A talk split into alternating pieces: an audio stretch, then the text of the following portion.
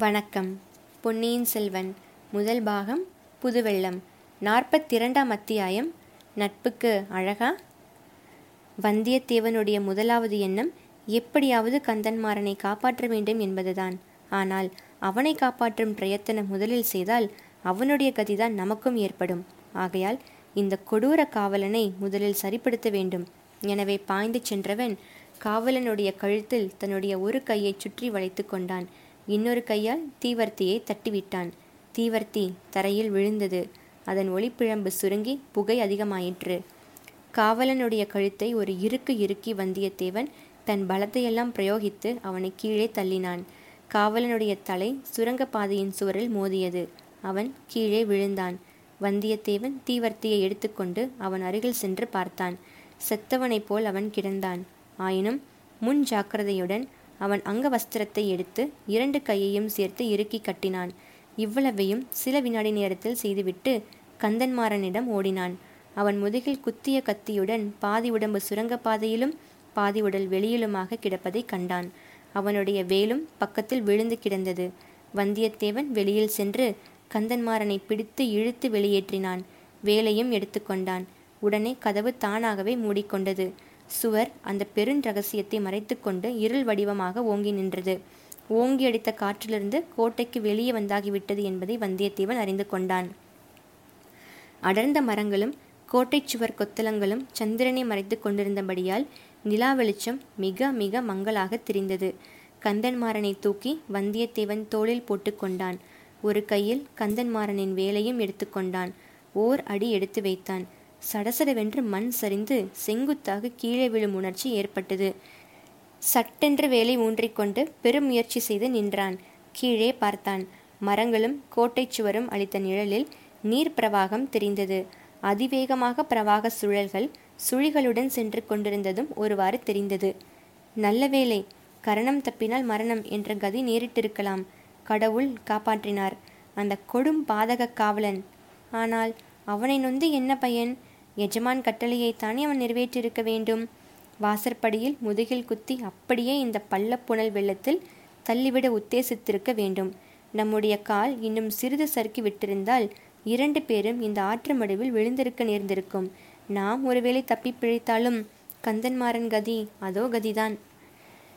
தஞ்சை கோட்டை சுவரை ஓரிடத்தில் வடவாறு நெருங்கிச் செல்வதாக வந்தியத்தேவன் அறிந்திருந்தான். இது வடவாறாகத்தான் இருக்க வேண்டும். வடவாற்றில் அதிக வெள்ளம் அப்போது இல்லை என்றாலும் இந்த கோட்டை ஓரத்தில் ஆழமான மடுவாக இருக்கலாம். யார் கண்டது? வேலை தண்ணீரில் விட்டு ஆழம் பார்த்தான் வந்தியத்தேவன். வேல் முழுவதும் தண்ணீருக்குள் சென்று முழுகியும் தரை தட்டுப்படவில்லை. ஆஹா என்ன கொடூரமான பாதகர்கள் இவர்கள். அதை பற்றி யோசிக்க இது சமயமில்லை. நாமும் தப்பி கந்தன்மாரனையும் தப்புவிக்கும் வழியை தேட வேண்டும். வெள்ள பிரவாகத்தின் ஓரமாகவே கால்கள் சறுக்கி விடாமல் கெட்டியாக அழுத்தி பாதங்களை வைத்து வந்தியத்தேவன் நடந்தான். தோளில் கந்தன்மாறனுடனும் கையில் அவனுடைய வேலுடனும் நடந்தான். கந்தன்மாறன் இரண்டு மூன்று தடவை முக்கி முனகியது அவனுடைய நண்பனுக்கு தைரியத்தையும் மன உறுதியையும் அளித்தது. கொஞ்ச தூரம் இப்படியே சென்ற பிறகு கோட்டை சுவர் விலகி அப்பால் சென்றது. கரையோரத்தில் காடு தென்பட்டது. கீழே முட்கள் நிறைய கிடந்தபடியால் கால் அடி வைப்பதும் கஷ்டமாயிருந்தது. ஆஹா இது என்ன? ஒரு மரம் ஆற்றில் விழுந்து கிடக்கிறதே. நல்ல உயரமான மரமாய் இருந்திருக்க வேண்டும். வெள்ளம் அதனுடைய வேரை பறித்துவிட்டது போலும். பாதி ஆறு வரையில் விழுந்து கிடக்கிறது. அதில் ஏறி தட்டு தடுமாறி நடந்தான். வெள்ளத்தின் வேகத்தில் மரம் அசைந்து கொண்டிருந்தது. மரத்தின் கிளைகளும் இலைகளும் தண்ணீரில் அலைப்பொண்டு தவித்தன. காற்றோ அசாத்தியமாக அடித்து கொண்டிருந்தது. மரத்தின் நுனிக்கு வந்ததும் வேலை விட்டு ஆழம் பார்த்தான். நல்ல வேலை முருகன் காப்பாற்றினார். இங்கே அவ்வளவு பள்ளமில்லை. வந்தியத்தேவன் மரத்திலிருந்து நதியில் இறங்கி கடந்து சென்றான். அங்கங்கே பள்ளம் மேடுகளை சமாளித்து கொண்டு சென்றான். வெள்ளத்தின் வேகத்தையும் காற்றின் தீவிரத்தையும் தன் மன உறுதியினால் எதிர்த்து போராடி கொண்டு சென்றான். அவன் உடம்பு வெடவெடவென்று சில சமயம் நடுங்கியது. தோளில் கிடந்த கந்தன்மாறன் சில சமயம் நழுவி விழுந்துவிட பார்த்தான். இந்த அபாயங்களையெல்லாம் தப்பி வந்தியத்தேவன் அக்கரையை அடைந்தான். கொஞ்ச தூரம் இடுப்பு வரை நனைந்த ஈரத்துணியுடன் ஆஜானு பாகுவான கந்தன்மாறனுடைய கனமான உடலை தூக்கி கொண்டு தள்ளாடிச் சென்ற பிறகு மர நிழலில் சிறிது இடைவேளை ஏற்பட்ட ஓரிடத்தில் கந்தன்மாறனை கீழே மெதுவாக வைத்தான். முதலில் சிறிது சிரம பரிகாரம் செய்து கொள்ள விரும்பினான். அத்துடன் கந்தன்மாறனுடைய உடம்பில் இன்னும் உயிர் இருக்கிறதா என்பதை நிச்சயப்படுத்திக் கொள்ள விரும்பினான். உயிரற்ற உடலை சுமந்து சென்று என்ன உபயோகம்? அதை காட்டிலும் அக்காவலன் உத்தேசித்தது போல் வெள்ளத்திலேயே விட்டுவிட்டு செல்லலாம். இல்லை இல்லை உயிர் இருக்கிறது. பெருமூச்சு வருகிறது. நாடி வேகமாக அடித்துக்கொள்ளுகிறது நெஞ்சு விம்முகிறது. இப்போது என்ன செய்யலாம்? முதுகிலிருந்து கத்தியை எடுக்கலாமா? எடுத்தால் ரத்தம் பீரிட்டு அடிக்கும். அதனால் உயிர் போனாலும் போய்விடும். காயத்துக்கு உடனே சிகிச்சை செய்து கட்டு கட்ட வேண்டும். ஒருவனாகச் செய்யக்கூடிய காரியமல்லவே. வேறு யாரை உதவிக்கு தேடுவது? சேந்தன் அமுதனுடைய நினைவு வந்தது. அவனுடைய தோட்டமும் வீடும் வடவாற்றின் கரையிலே தான் இருக்கிறது. இங்கே சமீபத்திலேயே இருக்கக்கூடும். எப்படியாவது சேந்தன் அமுதனுடைய வீட்டுக்கு தூக்கி கொண்டு போய் சேர்த்தால் கந்தன்மாறன் பிழைக்க வழியுண்டு. ஒரு முயற்சி செய்து பார்க்கலாம். கந்தன்மாறனை மறுபடியும் தூக்க முயன்றபோது அவனுடைய கண்கள் திறந்திருப்பதைக் கண்டு வந்தியத்தேவன் வியப்பும் மகிழ்ச்சியும் கொண்டான். கந்தன்மாரா நான் யார் தெரிகிறதா? என்று கேட்டான். தெரிகிறது. நன்றாய் தெரிகிறது. வல்லவரையன் நீ உன்னை போல் அருமையான நண்பனை தெரியாமல் இருக்குமா? மறக்கத்தான் முடியுமா? பின்னால் நின்று முதுகலை குத்தும் ஆப்த சிநேகிதன் அல்லவா நீ? என்றான் கந்தன்மாறன். வல்லவரையனை இந்த கடைசி வார்த்தைகள் சவுக்கினால் அடிப்பது போல் இருந்தது. ஐயோ நானா உன்னை பின்னால் இருந்து குத்தினேன்? என்று ஆரம்பித்தவன் ஏதோ ஞாபகம் வந்து சட்டென்று நிறுத்தினான். நீ குத்தவில்லை. உன் கத்தி என் முதுகை தடவி கொடுத்தது. அடப்பாவி உனக்காக வல்லவா இந்த சுரங்க வழியில் அவசரமாக கிளம்பினேன். பழுவேட்டரையருடைய ஆட்கள் உன்னை பிடிப்பதற்குள் நான் பிடிப்பதற்காக விரைந்தேன். உன்னை யாரும் எந்தவித உபத்திரவமும் செய்யாமல் தடுப்பதற்காக ஓடி வந்தேன். உன்னை தேடி பிடித்து வந்து சின்ன பழுவேட்டரையரின் கோட்டை காவல் படையில் சேர்த்து விடுவதாக சபதம் கூறிவிட்டு வந்தேன். இப்படி உனக்கு நன்மை செய்ய நினைத்த நண்பனுக்கு நீ இவ்வாறு துரோகம் செய்துவிட்டாய் இதுதானா நட்புக்கு அழகு? நாம் ஒருவருக்கொருவர் உதவி செய்து கொள்ள வேண்டுமென்று எத்தனை தடவை கையெடுத்து சத்தியம் செய்து கொண்டிருக்கிறோம்? அவ்வளவையும் காற்றில் பறக்கும்படி விட்டுவிட்டாயே. இந்த சோழ நாட்டு ராஜாங்கத்தில் நடக்கப் போகும் ஒரு பெரிய மாறுதலை பற்றியும் உனக்கு சொல்லி எச்சரிக்க எண்ணியிருந்தேனே. அடடா இனி இந்த உலகத்தில் யாரைத்தான் நம்புவது? என்று சொல்லி கந்தன்மாறன் மறுபடியும் கண்களை மூடினான். இவ்வளவு அதிகமாகவும் ஆத்திரமாகவும் பேசியது அவனை மீண்டும் மூர்ச்சையடையும்படி செய்திருக்க வேண்டும். நம்புவதற்கு மனிதர்களா இல்லை. பழுவேட்டரையர்களை நம்புவது? என்று வந்தியத்தேவன் முணுமுணுத்தான்.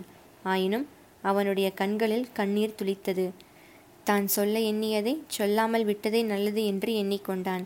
கந்தன் மாறனுடைய உடலை மறுபடி தோளில் தூக்கி போட்டுக்கொண்டு நடக்கலுற்றான் இரவில் மலரும் பூக்களின் நறுமணம் குபீர் என்று வந்தது. சேந்த நமதனுடைய வீடு சமீபத்தில் தான் இருக்க வேண்டும் என்று அவன் எண்ணியது வீண் போகவில்லை. விரைவில் தோட்டம் வந்தது. ஆனால் அந்த தோட்டம் முதலாவது நாள் பார்த்ததற்கும் இன்று பார்ப்பதற்கும் எவ்வளவு வித்தியாசம்? அனுமார் அழித்த அசோகவனத்தையும் வானரங்கள் அழித்த மதுவனத்தையும் அத்தோட்டம் அப்போது ஒத்திருந்தது. ஆஹா தன்னை தேடிக்கொண்டு பழுவேட்டரையரின் ஆட்கள் இங்கே வந்திருந்தார்கள் போலிருக்கிறது. வந்தவர்கள் இத்தகைய அக்கிரமங்களை செய்துவிட்டு போயிருக்கிறார்கள். அடடா சேந்த நமுதனும் அவனுடைய அருமை அன்னையும் எவ்வளவு அரும்பாடுபட்டு இந்த நந்தவனத்தை வளர்த்திருக்க வேண்டும்? அவ்வளவும் பாழாய் போய்விட்டதே. நந்தவனம் அழிந்ததில் அனுதாபம் சட்டென்று விளக்கியது தன்னுடைய அபாயகரமான நிலைமை நினைவு வந்தது. ஒற்றர்களும் கோட்டை காவல் வீரர்களும் இங்கே சமீபத்தில் எங்கேயாவது காத்திருந்தால் என்ன செய்வது? அவர்களை ஒரு கை பார்த்து சமாளிக்க வேண்டியதுதான். நல்ல வேலையாக அதோ நமது குதிரை கட்டிய மரத்திலேயே இன்னும் இருக்கிறது. ஒருவேளை தன்னை பிடிப்பதற்காகவே அதை விட்டுவிட்டு வந்திருக்கிறார்களோ? எப்படி இருந்தாலும் என்ன செய்ய முடியும்?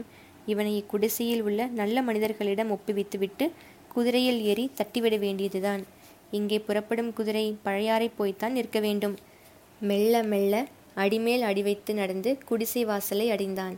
வாசல் திண்ணையில் படுத்திருந்த சேந்தன் அமுதனை தட்டி எழுப்பினான். தூக்கி வாரி போட்டுக்கொண்டு எழுந்த அமுதனுடைய வாயை பொத்தினான். பிறகு மெல்லிய குரலில் சொன்னான் தம்பி நீதான் எனக்கு உதவி செய்ய வேண்டும்.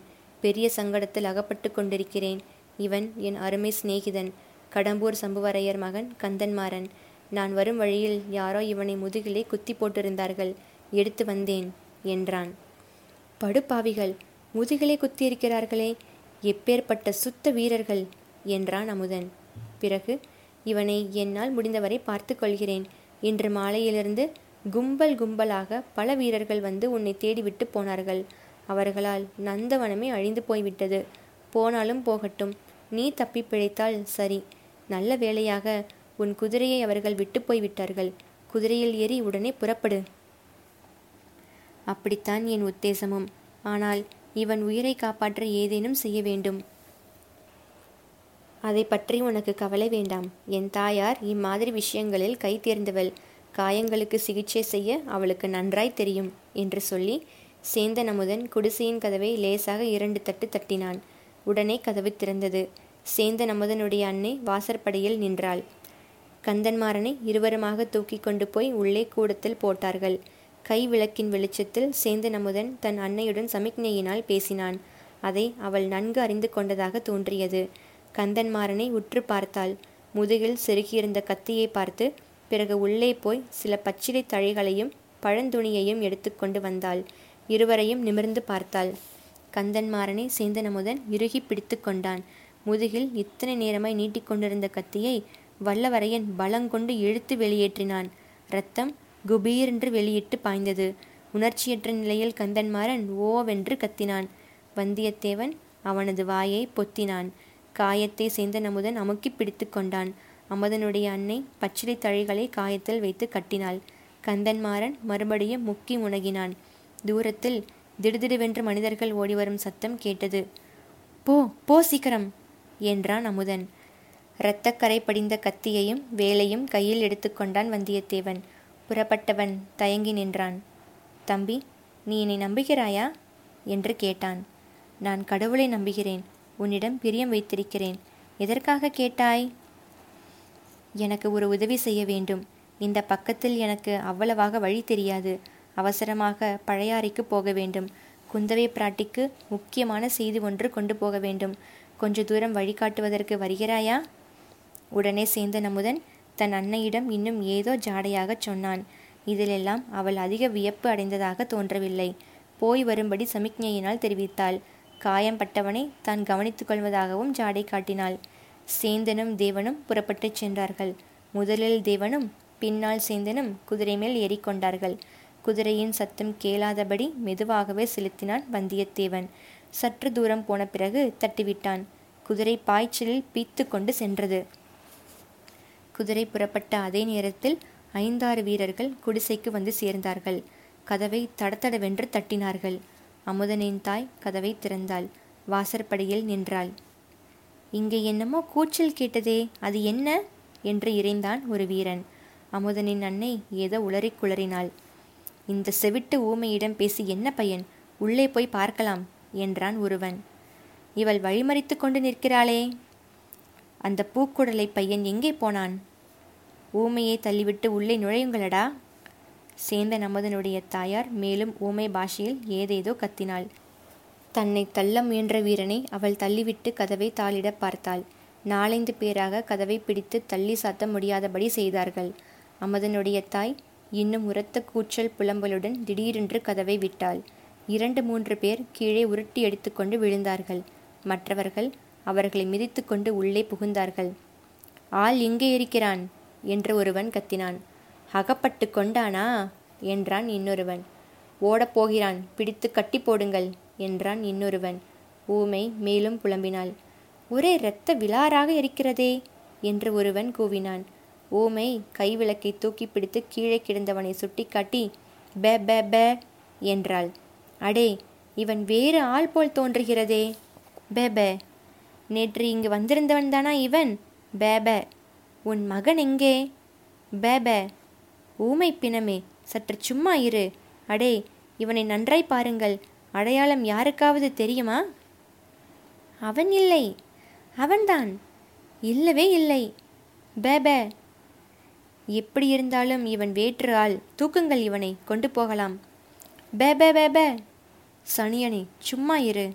நாலு பேர் சேர்ந்து கந்தன்மாறனை தூக்கினார்கள். பே பே பே பே என்று அமுதனுடைய அன்னை இடைவிடாமல் அலறினாள். அடே குதிரை சத்தம் கேட்கிறதடா? பாதி பேர் இவனை தூக்குங்கள் பாதி பேர் ஓடிப்போய் போய் பாருங்கள். எல்லாரும் ஓடுங்கள் இவன் எங்கும் போய்விட மாட்டான். தூக்கிய கந்தன்மாறனை கீழே போட்டுவிட்டு எல்லோரும் ஓடினார்கள். பே பே பே பே பே பே என்ற அமுதனின் அன்னையின் ஓலம் அவர்களை தொடர்ந்து வந்தது.